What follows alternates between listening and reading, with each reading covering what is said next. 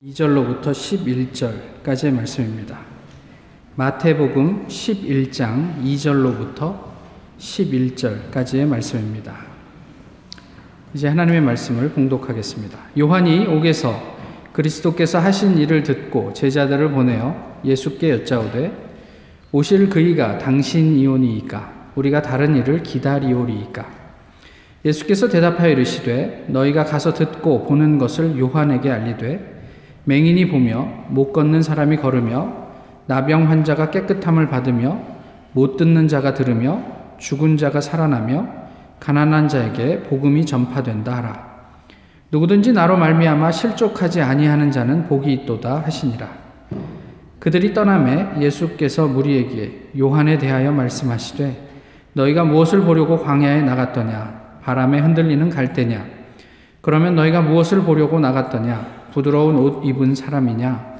부드러운 옷을 입은 사람들은 왕궁에 있느니라. 그러면 너희가 어찌하여 나갔더냐? 선지자를 보기 위함이었더냐? 옳다. 내가 너희에게 이르노니 선지자보다 더 나은 자니라. 기록된 바 보라 내가 내 사자를 내 앞에 보내노니 그가 내 길을 내 앞에 준비하리라 하신 것이 이 사람에 대한 말씀이니라. 내가 진실로 너희에게 말하노니 여자가 낳은 자 중에 세례 요한보다 큰 이가 일어남이 없도다. 그러나 천국에서는 극히 작은 자라도 그보다 크니라. 아멘. 나는 새로 장만한 비단 우산을 도둑 맞았다. 기독교국에서 소지품의 안전이 보장되지 않는다는 것은 참으로 이해하기 어렵다. 이 기독교 국민 사이에서 사용되는 대규모의 열쇠를 나는 이제까지 본 적이 없다. 저녁이 되어 집에 돌아온 독신자는 제일 먼저 주머니에서 열쇠 묶음을 꺼내어 인기척 없는 자기 방에, 방문의 열쇠를 찾는 일부터 한다. 집은 바깥 현관에서부터 반짓고리에 이르기까지 온통 잠겨 있다. 그것은 마치 도둑의 영이 집안 구석구석에 가득 차 있는 것 같은 모습이다. 돌로 지은 지하실과 철로 만든 금고를 필요로 하며 사나운 개와 경관들이 지키지 않으면 안 되는 이것이 과연 기독교 문명이라는 것인가? 그러나 그런 것보다도 더 이해할 수 없는 것은 이 기독교 나라에 가득 차 있는 무서운 인종차별이다. 나는 남부에서 도시의 특정 구역에 흑인들이 들어갈 수 없음을 보고 놀라며 이와 같은 인종차별은 비성경적이라고 미국인 친구에게 말했더니 그는 놀랍게도 단호히 대답했다. 만약 크리스찬이기 때문에 흑인과 똑같이 함께 살아야 한다면 차라리 기독교를 포기하고 그들과 떨어져 살겠다. 아, 하늘이여, 나는 속았다. 나는 평화가 아닌 것을 위하여 참 평화를 버리고 말았다.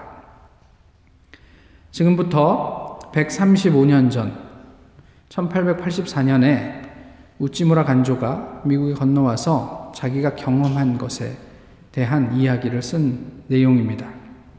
일본에서 복음을 접하고 어, 국가로서의 이상인 미국에 대해서 선교사들에게 들었고요. 그래서 태평양을 건너 어, 미국에까지 왔지요. 그가 어, 지나면서 평가한 어, 그리고 자신의 회심기에 들어가 있습니다. 그는 왜 미국에 오려고 했을까요? 사람들은 무엇을 보려고 미국에 온다고 생각하십니까? 우리는 왜 미국에 와서 이렇게 살고 있습니까? 어, 어떤 분이 이런 글을 쓰셨는데, 교회 마케팅이 하나의 새로운 영역으로 자리 잡아가고 있습니다. 복음을 선포하는 대신 복음을 각색해서 마케팅하려고 하려고 하고 있습니다. 이 마, 케팅을 위해서는 무엇보다도 복음 속의 본질적인 거부감을 주는 요소를 제거해야 합니다. 성경이 전하는 진리가 무엇인가에는 아무런 관심이 없이 오로지 저 사람들이 원하는 것이 무엇인가, 어떻게 해야 저들을 만족시킬 것인가에만 관심이 있습니다. 우리의 고객인 죄인이 만족할 때까지 우리는 변하겠습니다. 고객 되시는 죄인이 감동할 때까지 우리는 변하겠습니다. 고객 만족, 죄인 만족. 사람들은 왜 교회에 온다고 생각을 하십니까? 또 우리는 왜 교회에 오고 있습니까? 오늘 본문은 세례 요한이 예수님에게 한 질문으로 어, 시작이 되지요. 이렇게 묻습니다. 오실 분이 그 메시아가 당신입니까? 아니면 우리가 다른 사람을 또 기다려야 할까요? 이에 대해서 예수님의 답은 내가 그다 라고 해주시면 얼마나 좋아요? 그런데 예수님은 그렇게 말씀하시지 않으셨어요. 그래서 5절과 6절에 그저 눈먼 사람이 보고 또 듣지 못하는 사람이 듣고 앉은 뱅이가 일어나고 나병 환자가 낫고 뭐 이런 일들을 일어나 이런 역사가 있다고 세례 요한의 제자들에게 옥에 있는 세례 요한에게 전해주라 이렇게 얘기를 하셨습니다. 근데 좀 더 생각을 해보면 예수님께서 이것을 통해서 세례 요한에게 혹시 반문한 게 아닌가 싶어요. 이런 현상들이 있는데 네 생각에는 내가 그 사람이라고 생각하냐 아니면 또 다른 사람을 기다려야 한다고 생각을 하냐 라고 물으신 것은 아닌가 싶기도 해요. 근데 좀 더 생각을 해보면 세례 요한과 예수님은 언제 처음 만났습니까? 예, 언젠가 만났어요. 그죠? 뱃속에서 세례 요한이 6개월 됐을 때 처음 만났습니다. 그래서 그 마리아가 성령으로부터 수태고지를 받고 어, 엘리사벳을 찾아갔죠. 그때 6개월 된 세례 요한이 어떻게 했다고요? 태중에서 예수를 보고 뛰었다. 뭐 태동을 느꼈다. 뭐 이런 이야기를 했어요. 믿거나 말거나. 세례 요한은 그때 예수님을 처음으로 만났습니다. 근데 마리아의 복중에 있는 그, 그 의사도 진단할 수 없는 수준의 그 임신을 세례 요한이 6개월 된 태중 태아가 인지를 하고 거기에서 태동을 일으킬 만했다. 그렇다면 세례 요한은 어떤 사람입니까? 그 다음에 세례 요한이 예수님을 뭐 종종 만났을 수 있죠. 사촌 지간인데 언제 한 번도 안 만났겠습니까만은 성경에 나온 대로 보면 세례 요한이 요단에서 세례를 줄 때 예수님이 그 앞에 나옵니다. 그때 세례 요한이 무슨 이야기를 하죠? 내가 당신에게 세례를 받아야 할 터인데 어떻게 당신이 저에게 나오셨습니까? 라고 얘기를 하죠. 그때 예수님이 그냥 세례를 나에게 주라. 이렇게 하여 하나님의 의를 이루는 게 합당하다. 이렇게 얘기를 하고 세례 요한은 어, 예수님에게 세례를 줍니다. 그것이 세례 요한이 실제로 이 세상에 나와서 성경에 기록된 대로 예수님과 처음 만나서 나누었던 이야기. 내가 당신에게 세례를 받을 사람이다 라는 의미는 무엇입니까? 당신이 나보다 어, 훨씬 깊다. 이겁니까? 아니죠. 세례 요한은 그, 그 자리에서 예수님을 알아봤죠. 그 다음에 어떤 일이 생기죠? 예수님이 사역을 그, 그, 그때 이후로 시작을 하지 않습니까? 광야에서 나오신 이후로. 그러면서 세례 요한의 제자들조차도 아, 저쪽이 더 낫나? 그래서 자꾸 빠져나간단 말이에요. 그러니까 세례 요한의 제자 중에 이제 몇 사람이 세례 요한한테 와서 아니, 당신한, 당신한테 세례를 받은 저 사람, 그러니까 제자들은 모르죠. 저 사람은 당신의 제자와 다르지 않는데 그 사람에게 많은 사람들이 갑니다. 그러니까 우리가 뭔가 단속을 해야 되지 않겠습니까? 아, 저 옆에 생긴 교회에 사람들이 자꾸 갑니다. 우리 교회에서 빠져나갑니다. 어떻게 하면 사람들을 빠져나가지 못하게 단속할 수 있을까요? 라고 이야기를 할 때 세례요한이 무슨 얘기를 했죠? 나는 반드시 쇠하여야 한다. 또 그는 반드시 흥해야 한다. 이런 이야기를 하면서 하나님께서 보내신 사람이 저 사람이다. 이런 얘기를 했어요, 세례 요한이. 그런데 이제 감옥에 갇혀 있잖아요. 근데 이런 엉뚱한 질문을 예수님께 왜 했을까요? 분명히 세례 요한은 여러 차례 예수님이 하나님이라는 사실을 인지하고 있었습니다. 그런데 우리가 오실 사람을 또 기다려야 됩니까? 아니면 당신이 메시아가 맞습니까? 도대체 세리아는 무슨 생각을 가지고 어떤 기대를 가지고 있었길래 예수님에게 그런 질문을 했을까요? 어쩌면 세례 요한의 이 질문은 우리의 신앙을 반영하고 있지 않나 싶어요. 불세출의 신앙 영웅, 선지자였지만 그는 인간이었습니다. 예수님도 이 점을 분명히 하죠. 여자의 태에서 나온 사람 중에 이보다 더 큰 사람이 없다. 그는 인간이었습니다. 그렇게 본다면 세례요한이 예수님 만날 때마다 하나님으로 인지하긴 하지만 이제 옥에 갇혀서 예수님과 분리되었을 때 계속 고민을 하는 거 아니었을까요? 저분이 정말 메시아가 맞을까? 왜 그랬을까요? 시간이 지나가면서 자기가 경험한 그 경험이 그냥 내 마음에 있는 어떤 나만의 경험이었나? 혹시 이런 회의가 들었을까요? 6절도 이를 암시하고 있습니다. 누구든지 나로 인해서 실족하지 않는 자는 복이 있다. 예수님께서 세례 요한을 어떻게 이해를 하셨나? 성경은 명시적인 이야기가 없어요. 근데 저희가 세례 요한의 마음과 인간됨, 또 예수님의 말씀을 통해서 이런 점들을 한 번쯤 생각해 보는 거죠. 어쩌면 이것 때문에 저는 좀 더 안심이 되는 것 같기도 해요. 추호의 의심도 없이 당신은 메시아가 맞습니다. 라고 하는 세례 요한보다 끊임없이 예수님을 고민하고 돌아보고 그분을 어떻게 내가 섬겨야 할까 생각하는 세례 요한의 모습이 위로가 되기도 합니다. 그렇지만 그럼에도 불구하고 예수님은 세례 요한을 아주 한껏 지켜 세우셨습니다. 세례 요한의 제자들이 돌아간 후에 예수님은 자신의 제자들에게 말씀하시죠. 너희는 무엇을 보려고 광야에 나갔냐? 갈대를 보려고 갔냐? 예수님이 유대에 사셔서 그렇지만 갈대 갈대를 보려면 순천만으로 가거라. 뭐 이런 얘기를 하셨겠죠. 광야에 왜 갈대를 보러 가겠어요?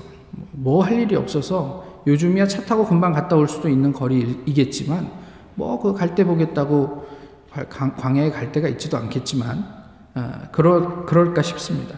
부드러운 옷을 입을, 입은 사람들을 보려고 광야에 갔더냐? 그런 사람들은 왕궁에 있지 않냐? 이런 얘기를 하세요. 광야에서 무슨 패션쇼를 합니까? 그런데 혹시 저희는 교회 안에서 그런 어떤 것들을 보여주고 있는 것은 아닌가 싶은 생각도 하는 거예요. 무엇을 보려고 갔냐? 선지자냐? 그렇다. 이렇게 얘기를 하세요. 옳다. 광야에 간 것은 선지자를 만나기 위함이죠. 또 광야는 상징적으로 어떤 사람이든 구도의 자리로 이해되었습니다. 그저 갈대로 구경하기 위해서 광야까지 갈 필요가 없습니다. 또 그저 뭐 하물며 그, 그 부드러운 옷, 자기, 자기가 입고 있는 최고급, 아주 질 좋은 옷을 자랑하기에 광야는 좀 어울리지가 않습니다. 그러면 비슷한 맥락에서 우리가 질문을 하는 거죠. 우리는 왜 교회에 나옵니까? 무엇을 보려고 교회에 다니십니까? 구경을 하려고 교회를 다니십니까? 사실 본말이 전도된 이야기죠. 내가 중요해요. 그리고 하나님은 부차적입니다. 말은 그렇게 하지 않죠. 고객 만족, 죄인 만족. 어떻게 불경스럽게 교회에서 그런 이야기를 할 수 있겠습니까? 그렇지만 교회 안에 하나님이 들어갈 자리가 있는가 물어보게 되는 거예요. 다들 저마다의, 저마다 자신의 만족을 위해서 교회가 바뀌어야 한다 이런 얘기를 해요. 예를 한번 들어보시면 제가 그냥 청년들하고 모일 때마다 아, 그 체육관이 하나 있으면 좋겠다 이런 얘기를 하죠. 그런 얘기를 왜 할까요? 아, 그러면 뭐 한인 학생들을 좀 모이게 되고 그게 좋은 어떤 선교의 기회가 되지 않을까라고 얘기는 하지만 그 이면에는 무슨 마음이 있을까요? 그거 있으면 나도 체육관에서 놀 수 있겠다. 뭐 이런 생각을 하는 거예요. 저희가 말은 어떻게 표현하더라도 나의 만족을 위해서 교회가 이렇게 움직여줬으면 좋겠다. 우리 교회 프로그램은 이런 게 있었으면 좋겠다. 이런 것은 혹시 아닌가? 그저 우리가 하나님을 구경거리로 삼아서 교회에 출석하고 있는 것은 아닌가? 거기에 더해서 내가 원하는 그것을 얻을 수 있으면 금상첨하고 뭐 못 얻어도 그런 구경거리에 합당한 재미를 제공한다면 내가 이 교회에 한번 출석해 줄 수 있지. 몇 주 전에 읽어드린 것처럼 꺼질지어다. 예, 제 얘기는 아니니까 오해하지 마셨으면 좋겠어요. 새들백 교회, 윌로우 크릭 교회, 대, 그 대표적으로 아, 구경꾼들이 모이는 교회입니다. 좋게 얘기해서 seekers worship이죠. 근데 그 교회가 원래 교회의 어떤 목회 철학이나 이런 것들이 그랬던 것은 아니에요.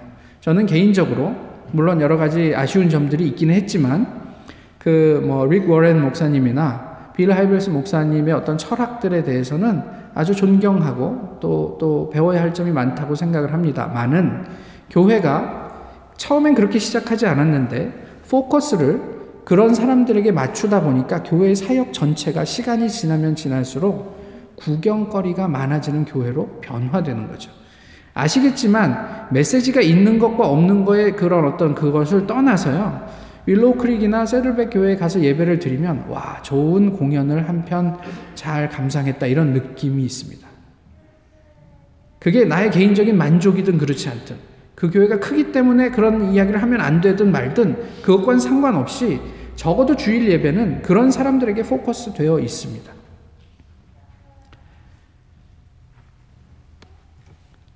사람들에게 매력적이어야 한다는 이유 때문에 하나님 중심을 놓쳐버리면 이것은 문제가 되죠. 또 그것을 위해서 교회에 갈 수는 없습니다. 또 많은 교회 교회를 선택하는데 그 교회에 우리 아이가 받을 만한 적절한 교육 프로그램이 있습니까? 이게 교회를 선택하는 가장 중요한 이유도 돼요. 또 이 타운을 거쳐간 많은 신앙이 좋은 어, 우리 동역자들이 한국이든 어디든 가서 고민하는 게 뭐냐면 갈 교회가 없습니다. 마음에 드는 교회가 없습니다. 이런 얘기를 하죠. 뭐 허물 없이 가까우니까 그들이 그런 얘기를 합니다. 당신 마음에 드는 교회를 찾지 말고 당신이 하나님의 마음에 드는 교회를 만들어 가시라. 이게 쉬운 일은 아니죠, 말처럼. 교회 왜 나옵니까? 젊은 사람들에게는 어, 소위 짝꿍을 찾기 위해서 교회를 나옵니다. 예수님께서 말씀하십니다. 네 짝꿍은 어, 결혼 상담소에 있느니라. 본질을 놓치고 엉뚱한 것에 집중하느라 교회 10년 다녀도 별 변화가 없다? 이게 별 문제 아닙니까? 심각한 문제이죠. 저는 이곳에 있으면서 뭐 그것이 석사든 박사든 학부든 저는 이 학교에 온 이유가 나의 배우자를 찾기 위함입니다. 라고 얘기하는 사람 한 번도 보지 못했어요. 교회에서도 그런 이야기 하지 않습니다. 많은 그 배우자를 찾느라 10년, 20년 동안 학교 과정을 마치지 못한 사람도 만나지 못했어요. 학교에 입학했으면 내 목적을 분명히 하고 하는 일들을 하면서 그 외 다른 가치들을 챙기죠. 교회에 오셨으면 교회의 원래 목적이 무엇인지를 분명히 하십시오. 그리고 나서 하나님께서 주시는 다른 가치들, 허락하시는 가치들에 감사할 수 있는 것이죠. 뭐, 뭐로 가도 서울만 가면 좋다고요? 그래서 일단 교회 다 와라. 그러고 진짜 복음을 가르치지 않는 것은 그것은 우리가 굳이 교회를 이루어야 할 이유를 상실하게 만드는 것입니다. 자신이 변화 없는 것은 그래도 괜찮습니다. 그냥 그렇게 살다가 하나님의 부름을 받으면 돼요. 그러나 그 미성숙함이 교회에 민폐를 끼칠 수 있습니다. 그 사실만큼은 좀 진지하게 보셔야 해요. 그래서 그냥 그렇게 겨우 구원만 받으시든지 아니면 교회에 관여하시려거든 성숙해지시든지 하시란 말이에요. 교회만 오래 다녔다고 교회의 어떤 그런 리더십이 되고 또 교회만 오래 다녔다고 목사가 되면 이건 교회에 이만저만한 민폐가 아닐 수 없습니다. 교회 왜 다니십니까? 아, 저는 이것 때문에 교회 다닙니다. 옳다. 예수님으로부터 이런 말을 들을 수 있는 그 이유는 무엇일까요? 어떤 교회의 집사님의 이야기입니다. 아, 부유하게 사시는 분인데 집에 오는 가사 도우미 아주머니가 자기 아들이 연세대학교를 다닌다는 얘기를 들었습니다. 그리고 이분이 교회에 가서 함께 모이는 사람들과 이야기를 나누면서 하소연합니다. 내 아들이 연세대학교에만 갈 수 있다면 나는 그 아주머니와 신분을 바꿔도 좋겠다고 생각한다. 이게 우리의 현실이에요. 자녀를 위한 부모의 마음을 어, 제가 부정하려는 것은 아니지만요. 어, 그 사람과 나의 신분이 바뀌어도 심하게 얘기하면 내가 크리스천이 안 되고 그 사람이 크리스천 되어도 우리 아들이 좋은 대학만 갈 수 있으면 나는 그렇게 하고 싶다. 글쎄요. 그게 가능한 이야기일지 모르겠습니다. 저의 기본적인 어, 신앙에 대한 생각은요, 공부보다 중요한 게 있다. 입니다. 그래서 지금도 좀 그렇, 그렇지만요, 많이 이제 그, 좀 이렇게 많이 순화되었는데요. 샴페인에 처음 왔을 때는 이런 설교를 참 많이 했습니다. 박사 학위 따서 뭐 할래? 성공해서 뭐 할래? 돈 벌어서 뭐 할래? 뭐 할래? 늘 이런 이야기들을 했었습니다. 자꾸 내가 그리스도인으로 지금 해야 할 일을 이런저런 핑계로 미루지 말고 뭔가 할 수 있는 일들을 그리스도인으로서 해야 하지 않겠냐. 뭐 그런 것도 안 하면서 박사학위 해서 뭐해. 뭐 지금이라도 당장 그거 그만두고 그냥 같이 선교지 갈까? 뭐 이런 소리를 하니까요. 학생들이 싫어했습니다. 다 그런 건 아닌데요. 그 저의 그냥 본 의를 이해하는 사람들은 이해해 줬고요. 그러면서 같이 이야기를 할 수 있었고 그렇지 않은 사람들은 뭐 교회를 떠나기도 하고 뭐 그랬었습니다. 아니 일주일 내내 지금 학업에 찌들어갖고 힘들어서 이제 교회 왔는데 교회 와서 목사가 공부하면 뭐하냐 뭐 맨날 이딴 소리 하니까 아주 기분 나쁘다는 얘기죠. 그럼 우리 보고 어쩌란 말입니까? 뭐 이렇게 항의들 하기도 했습니다. 그래서 제가 이렇게 질문을 했습니다. 교회에서 신앙생활을 하시겠다는 것입니까? 아니면 세상을 잘 살겠다는 것입니까? 이런 이야기를 했었죠. 아주 재수없는 목사였던 것 같아요. 지금 생각해보면. 예수님은 세례 요한을 언급하며 이 땅에서 존귀한 자라고 얘기를 합니다. 세례 요한의 인간적인 연약함에도 불구하고 예수님은 그를 한껏 높여주십니다. 그러나 천국에서는 바보 똥 멍청이도 그보다 낫다. 이렇게 얘기를 해요. 이게 우리에게는, 당시 듣는 제자들에게는 어떤 의미로 받아들여졌을까요? 위로가 됐을까요? 격려가 됐을까요? 사도 바울이 얘기하죠. 지금 받는 고난은 장차 받을 영광과 비교도 할 수 없다. 지금의 고난은 우리가 장차 받을 영광에 비하면 잽도 안 된다. 이런 얘기를 하면서 우리가 이 길을 가는 것은 그 놀라운 하나님의 어, 약속, 그리고 우리가 누리게 될 그 영광스러움이 있기 때문이야. 라고 얘기를 하잖아요. 그러면서 오늘 읽진 않았지만 오늘 본문 이후에 무슨 얘기를 하냐면 천국은 침노를 당한다 이런 얘기를 해요. 침노를 당하나니 침노하는 자는 빼앗느니라 이렇게 얘기를 해요. 근데 이게 침노하다라는 것을 헬라어에서 좀 찾아보면요. 이 폭력을 쓴다 이런 의미예요. 그래서 힘으로 밀어붙여서 침입한다 이런 의미를 가지고 있습니다. 우리가 어떻게 해서든 따내려고 하는 그래서 힘을 쓰고 저돌적으로 도, 돌진하는 그런 의미인데요. 그런 열정과 그런 열심으로 천국을 한 번이라도 우리가 추구해 보았을까라 싶은 거예요. 천국을 이제까지 침노를 당하는데 그런 열정이 있는 사람, 내가 어떤 수단을 동원해서라도 내 힘을 다 써서라도 그곳에 내가 반드시 쳐 들어가고 말리라 라고 생각하는 그런 사람들에게 천국은 지금도 침범을 당하고 있다는 거예요. 그럼 달리 생각해 보면 우리의 일생 중에 저의 신앙 여정 가운데 언제 한번 그런 열정을 가지고 내가 하나님 반드시 하나님 앞에 서고 싶습니다. 라고 하면서 그렇게 애를 써봤는가 싶은 거죠. 이것은 그저 어떤 아주 어그레시브한 폭력성을 가져야 한다 이런 의미가 아니고요. 어, 마틴 루터처럼 이런 생각을 하는 거죠. 내가, 내가, 어떻게 내가 은혜로 하나님에게 의롭다함을 입을 수 있어? 그러면서 끊임없이 자기를 자해하고 수행하면서 계속 하나님 내가 구원받은 자가 맞습니까? 라고 확인하려고 하는 그 열정 말이에요. 그래서 무릎으로 계단을 걸어 올라가 보기도 하고 내가 하나님의 은혜를 어떻게 누릴 만한 자격이 있습니까? 나 같은 사람이.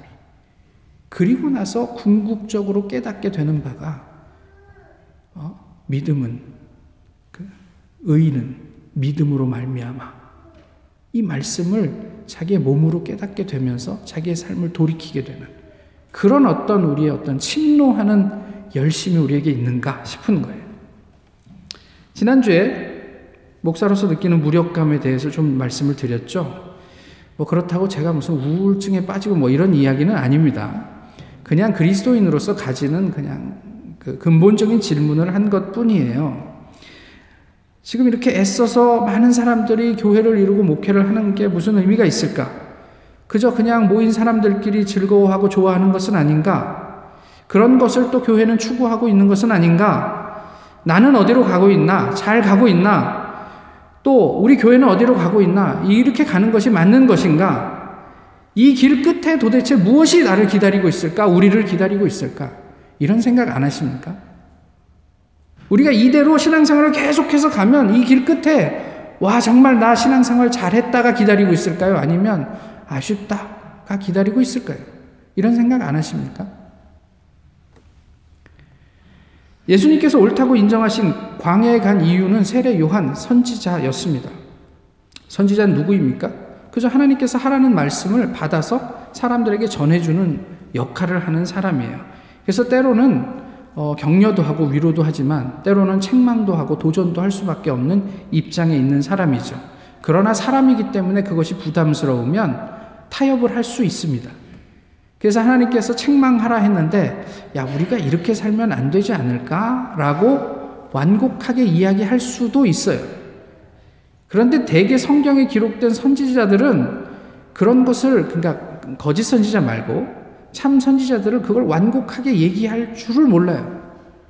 그래서 있는 대로 대놓고 얘기하다가 오만 가지 고통을 다 당하는 거죠. 세례 요한도 그랬습니다. 우리가 광야에 나가서 하나님 앞에 나가서 만나고자 하는 궁극적인 모습, 신앙은 바로 이런 모습들인 거예요. 하나님 앞에 거침없이 야단도 맞아보고 또 하나님 앞에 우리의 마음을 다 토로해서 되들어도 보고 그래서 내가 이해할 수 없는 하나님을 이해하려고 애를 쓰고 고민하고 노력하는 그런 모습들을 이야기하는 거죠. 그런 사람을 만나라고 광야에 가는 거잖아요. 우리는 그런 사람을 만나고 있습니까? 아니, 우리는 그리스도인으로서 그런 사람이 되고 있습니까? 하나님 안에서 성령의 도우심으로 우리는 성장하고 있습니까? 하나님 말씀은 제대로 듣지도 못하면서 그간 교회에 출석한 어, 경력으로 어, 지식만 많아지고 말만 하는 종교인이 되고 있는 것은 아닙니까? 자기가 필요할 때만 진리의 꼴을 삼키고 자기가 필요한 곳에만 그 진리를 적용하는 그래서 하나님이 자기에게 유리한 부분에서만 진리가 되게 하는 그런 사람, 그런 교회를 이루고 있는 것은 아닙니까? 교회 왜 나오시냐고요? 물론 하나님 때문에 나오죠. 사람이 아닌 하나님 때문에. 그분에 대한 정보를 알려고 오는 게 아니고요. 예수님 자신을 만나려고 오는 곳이 교회죠. 그래야 하지 않겠습니까? 전에 들은 이야기가 아니라 내가 경험한 성령. 그 경험을 위해서 교회에 나오는 거 아니에요? 누구에게나 다 읽혀질 수 있는 이 로고스 때문에 교회에 나오는 게 아니라 그 말씀 속에 나에게 말씀하시는 하나님의 레마를 경험하기 위해서 교회에 나오는 거 아니에요?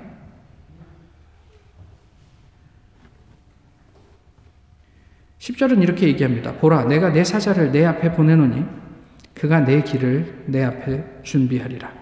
말라기 3장 말씀을 인용한 것인데요.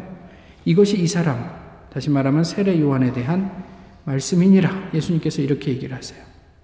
그는 내 길을 예비하는 사람이었다. 이렇게 얘기하죠. 그러면 예수님의 길을 예비하면서 그가 한 설교가 중요해져요. 뭐라고 얘기했습니까? 세례 요한의 메시지는 딱 한 가지였어요. 회개하라. 우리가 광야에 가서 세례 요한을 만나야 하는 이유가 있다면 회개하라는 말씀을 듣기 위함이고 그 말씀만 듣고 돌아서란 얘기가 아니고요. 그리고 회개하기 위함이라고 얘기를 하시는 거예요, 예수님이. 회개하고 하나님의 나라를 이루기 위함. 이것이 공동체를 이루어서 우리가 해야 할 가장 중요한 일입니다. 또한 예수님께서 세례 요한에게 하신 말씀을 다시 생각합니다. 우리에게 이러한 자유로워짐이 있는가 하는 거죠. 맹인이 보며 못 걷는 사람이 걸으며 나병 환자가 깨끗함을 받으며 못 듣는 자가 들으며 죽은 자가 살아나며 가난한 자에게 복음이 전파된다라고 얘기해 줘라. 싸움이 없어지고 사랑하게 되고 지역 사회가 밝아지고 모두가 평화를 누리게 되는 역사 그것이 나를 통해 우리 교회를 통해 일어나고 있습니까? 그건 저희가 교회의 교회됨을 생각하면서 어, 돌아보아야 될 아주 중요한 척도죠. 그저 나 자신을 위한 어떤 내 욕구를 채우는 일들 뿐만이 아니라 우리를 통해서 사람들이 살아나고 복음이 전해지고 지역사회가 밝아지고 주변에 있는 사람들이 위로를 받고 하나님을 인지하게 되는 그런 역사들이 일어나고 있는가 예수님을 기다리는 대림절에 우리가 한 번쯤은 돌아보아야 할 교회의 교회됨이 아닐까 싶습니다. 제 이야기는 아닙니다. 이걸 분명히 밝혀드립니다. 어느 부부의 대화입니다. 아내가 남편을 이렇게 쳐다보면서 얘기했습니다. 당신은 내게 로또 같은 사람이에요. 남편이 반색하며, 어, 그래? 내가 그런 사람이야? 정말? 그랬더니 아내가 대답합니다. 응, 하나도 안 맞아.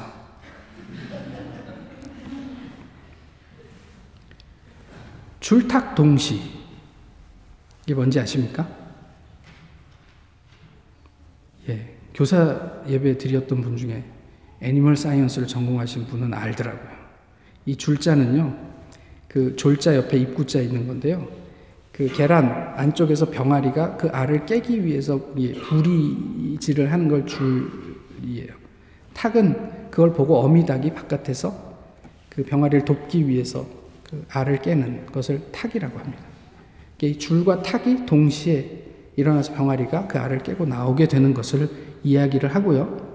의미로는 그 제자의 연약함, 또 제자의 어떤 그, 그, 그, 그 호기심, 이런 것들을 스승이 알아채고 함께 그 부리질을 해서 제자로 하여금 이 깨닫게, 그러니까 알에서, 껍질에서 벗어날 수 있게 해준다는 의미를 가지고 있습니다. 우리도 주님과 함께 부리질을 할 때, 우리를 제한하고 있던 껍질을 깨고 하나님의 진리를 살게 될 것입니다. 우리만의 노력으로 가능한 일들이 아니란 말이에요. 아니, 우리가 그런 어떤 마음을 가지고 있을 때, 하나님께서 우리와 더불어 함께 우리로 하여금 우리의 세계관, 우리의 지식, 우리의 능력, 이런 것들을 한 단계 벗어나서 하나님을 경험할 수 있도록 도우신다라는 의미로도 우리가 생각을 해볼 수 있지 않겠습니까? 궁극적으로 우리의 의는요, 알고 말하는 것에서 증명되지 않습니다. 19절에서 이야기하고 있는 것처럼 지혜는 그 행한 일로 옳다 인정하심을 받게 됩니다. 우리의 삶으로 우리는 우리의 진리됨을, 하나님의 진리됨을 인정을 받게 되고 옳다 사람들이 여기게 되는 것이죠. 서당계도 3년이면 풍어를 읊는다는데 우리가 서당계보다 인간으로서 나은 것이 나은 증거가 무엇일까요? 지사인인, 살신, 살신성인. 뭐, 이 한자로 써, 좀 써드렸으면 좋았을 텐데. 뜻, 뜻이 있는 사람과 어진 사람은 살신성인, 자신을 죽여 인을 이룬다. 이런 의미이죠. 이게 옳다고 생각하는 뜻, 그것을 이루기 위해서 자신을 바친 안중근 의사가 쓴 어떤 글입니다. 나라의 독립 이것이 옳다고 생각해서 당시에 많은 20대, 30대의 청년들이 자기의 목숨을 던졌습니다. 그렇다면 영원한 진리를 이루기 위해 우리는 무엇을 할 수 있을까요? 왜 교인이 되셨습니까? 아니, 그리스도인으로 어떻게 사시겠습니까? 신앙생활을 하시, 하시겠습니까? 아니면 세상에서 잘 나가시겠습니까? 기도하겠습니다. 귀하신 주님, 오늘도 저희 주님 앞에 서게 하심을 감사합니다. 주님을 기다린다고 말로만 하는 것이 아니라 정말 주님을 기다리는 것이 무슨 의미인지를 고민하게 하시고 어, 어미닭과 병아리가 함께 알을 깨고 부화하듯 저희도 저희의 알을 벗어나 부화하여 하나님의 나라를 온전히 살 수 있게 되기를 소망합니다. 주님을 기다리며 그 하나님 나라를 기대하며 저희가 하루하루 주님 안에서 평화를 누리게 하여 주옵소서. 예수 그리스도의 이름으로 기도하옵나이다.